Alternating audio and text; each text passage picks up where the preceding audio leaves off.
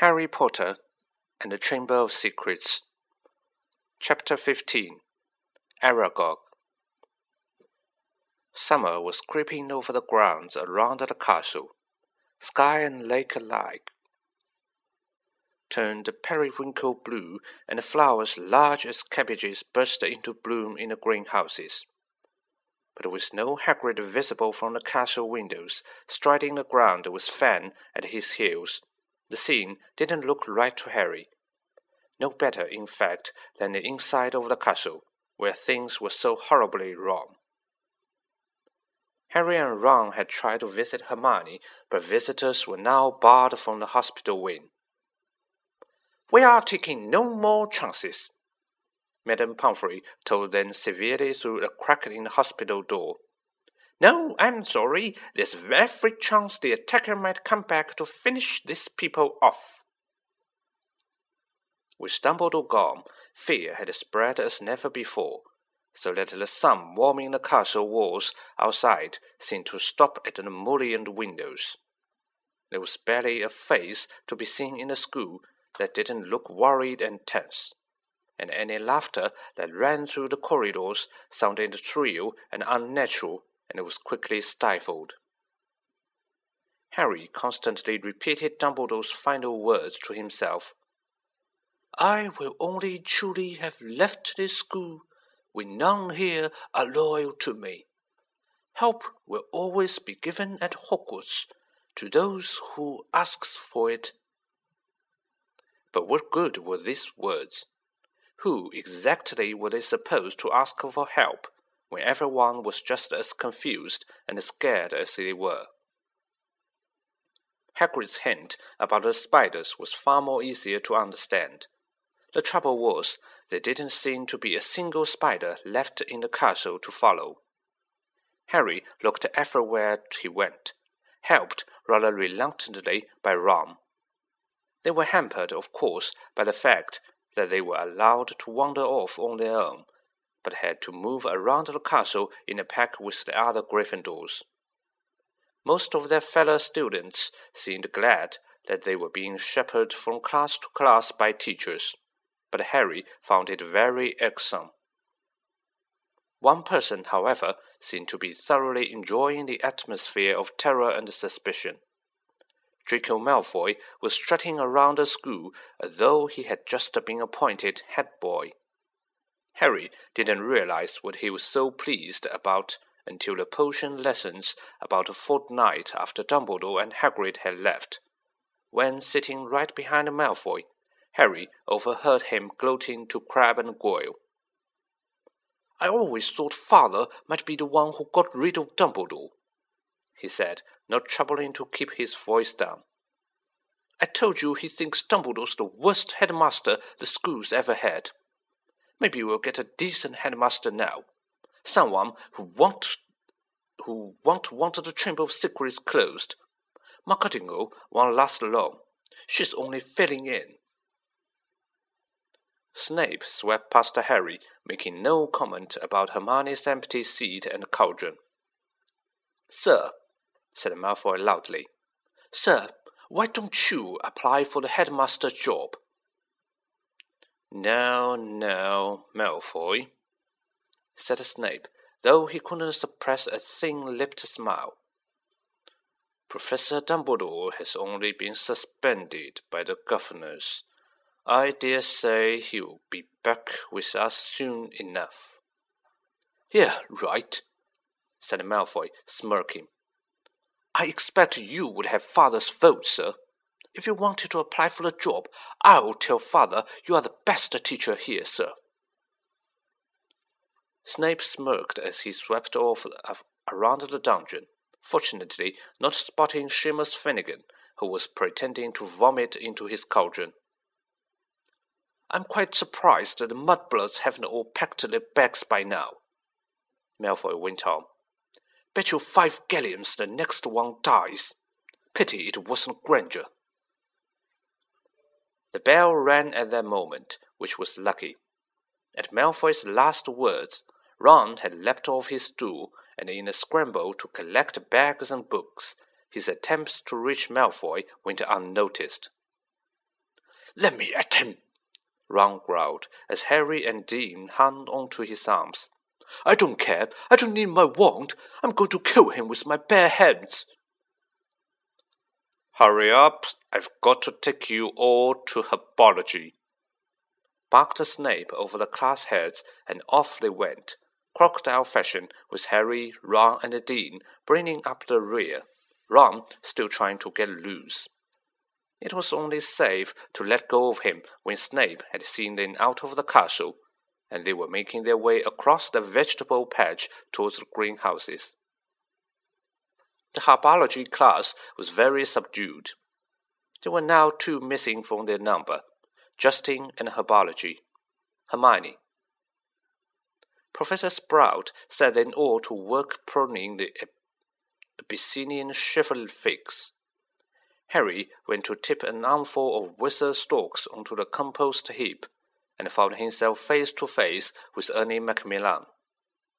Ernie took a deep breath and said, very formally, I just want to say, Harry, uh, that I'm sorry I ever suspected you. I know you would uh, never attack Hermione Granger, and I apologize for all the stuff I said. We're all in the same boat now, and well, he held out a pudgy hand, and Harry shook it. Ernie and his friend Hannah came to work at the same Shrivelfig as Harry and Ron. That Draco Malfoy character, said Ernie, breaking off dead twigs. He seems very pleased about all this, doesn't he? Do you know, I think he might be Slytherin's heir. That's clever of you, said Ron, who didn't seem to have forgiven Ernie as readily as Harry. Do you think it's Malfoy, Harry? Ernie asked. No, said Harry, so firmly that Ernie and Hannah stared. A second later, Harry spotted something that made him hit Ron over the head with his pruning shears. Ouch! What are you?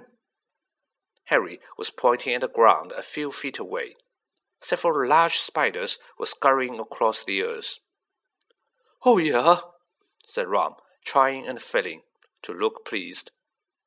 But we can't follow them now. Ernie and Hannah were listening curiously. Harry watched the spiders running away. Looks like they're heading for the Forbidden Forest. And Ron looked even unhappier about that.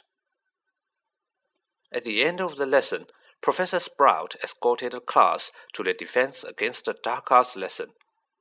Harry and Ron lagged behind the others so they could talk out of earshot.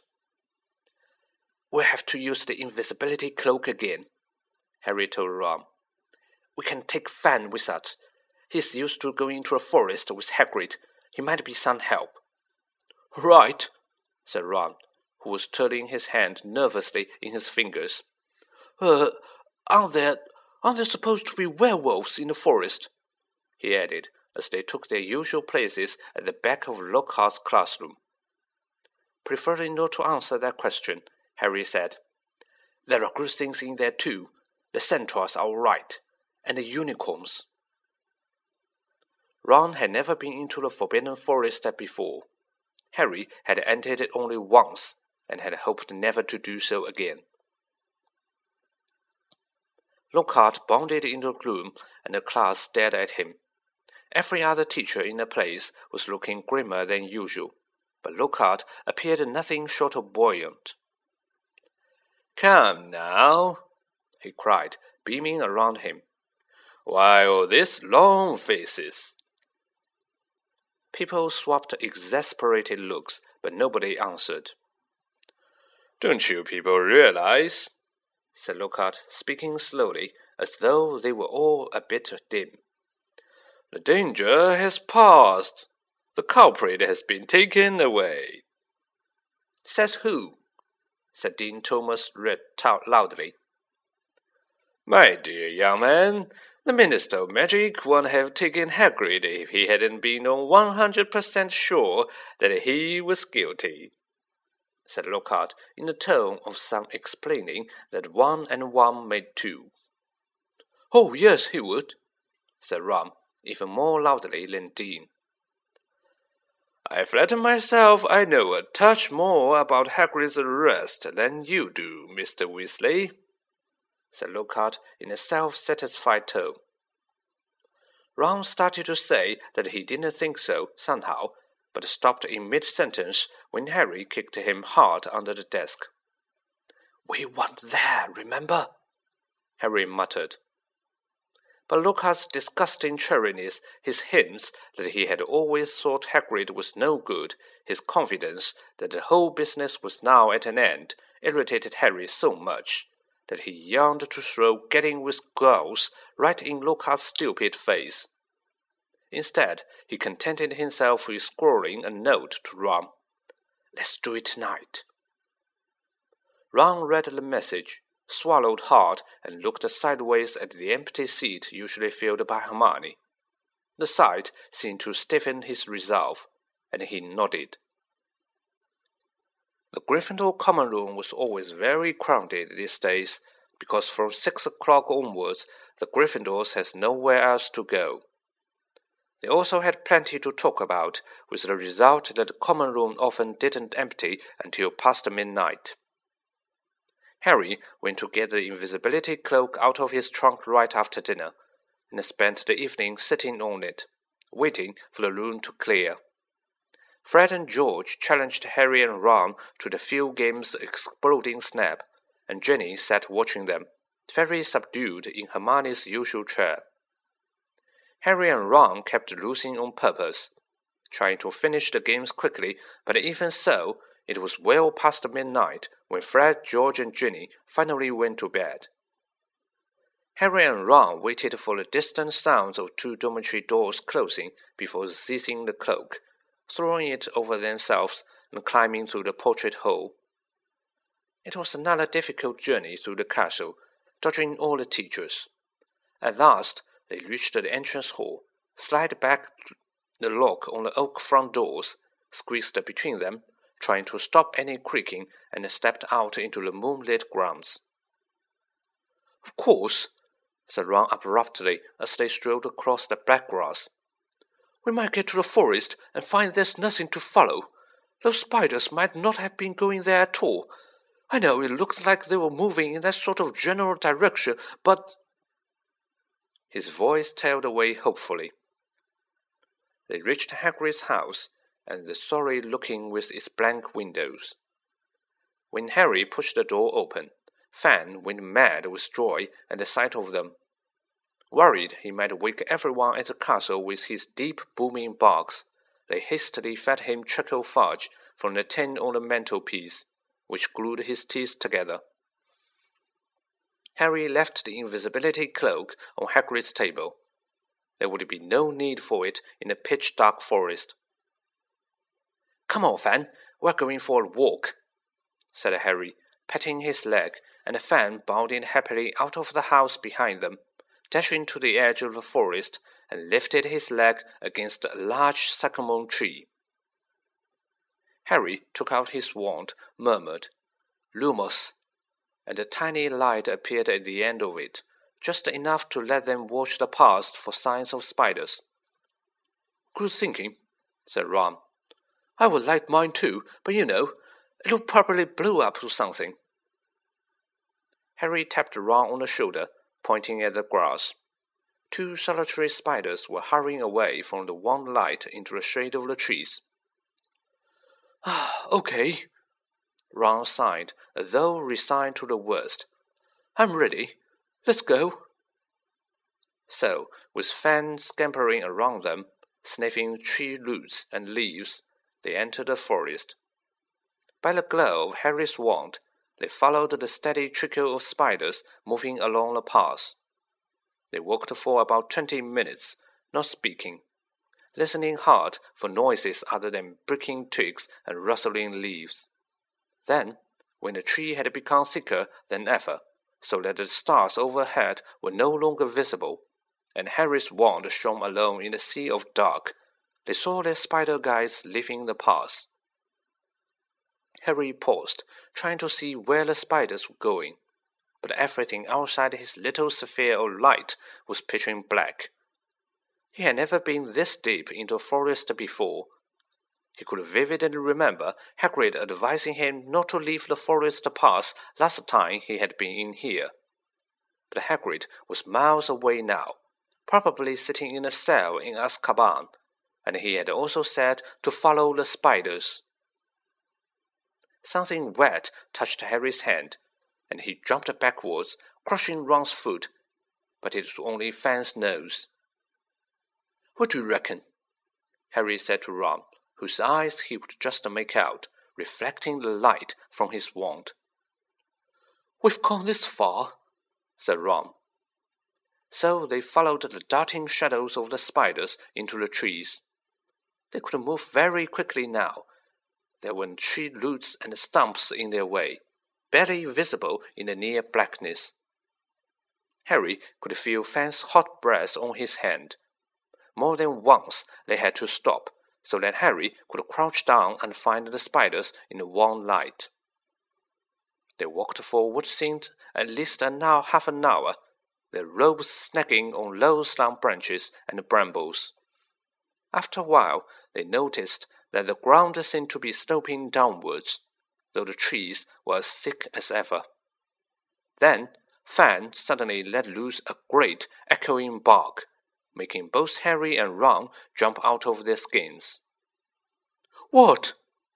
said Ron loudly, looking around into the pitch dark and gripping Harry's elbow very hard. There's something moving over there, Harry breathed. Listen, sounds like something big. They listened. Some distance to the right, the something big was snapping branches as it carved a path through the trees. Oh no, said Ron. Oh no, oh no, oh. Shut up, said Harry frantically. It'll hear you. Hear me? said Ron in an unnaturally high voice. It's already here, Fang. The darkness seemed to be pressing on their eyeballs as they stood terrified, waiting. There was a strange rumbling noise and then silence. What do you think he's doing? said Harry. Probably getting ready to pounce, said Ron. They waited shivering, hardly daring to move. Do you think he's gone? Harry whispered. Dunno. Then to their right came a sudden blaze of light so bright in the darkness that both of them flung up their heads to shade their eyes. Fang yelped and tried to run, but got lodged in a tangle of thorns and yelped even louder. Harry! Ron shouted, his voice breaking with relief. Harry, it's our car! What? Come on! Harry blundered after Ron towards the light, stumbling and tripping, and a moment later they had emerged into a clearing. Mr. Weasley's car was standing, empty, in the middle of a circle of thick trees under a roof of dense branches, its headlamps ablaze. As Ron walked, open mouthed, towards it, it moved slowly towards him, exactly like a large turquoise dog greeting its owner. It's been here all the time, said Ron delightedly, walking around the car. Look at it! The forest turned it wild! The wings of the car were scratched and smeared with mud. Apparently, it had taken to trundling around the forest on its own. Fang didn't seem to all keen on it. He kept close to Harry, who could feel him quivering, his breathing slowing down again. Harry stuffed his wand back into his robes and we thought it was going to attack us, said Ron, leaning against the car and patting it. I wondered where it had gone. Harry squinted around on the fl floodlit ground for signs of more spiders, but they had all scuttled away from the glare of the headlights. We've lost the trail, he said. Come on, let's go and find them. Ron didn't speak. He didn't move. His eyes were fixed on a point some ten feet above the forest floor, right behind Harry. His face was livid with terror.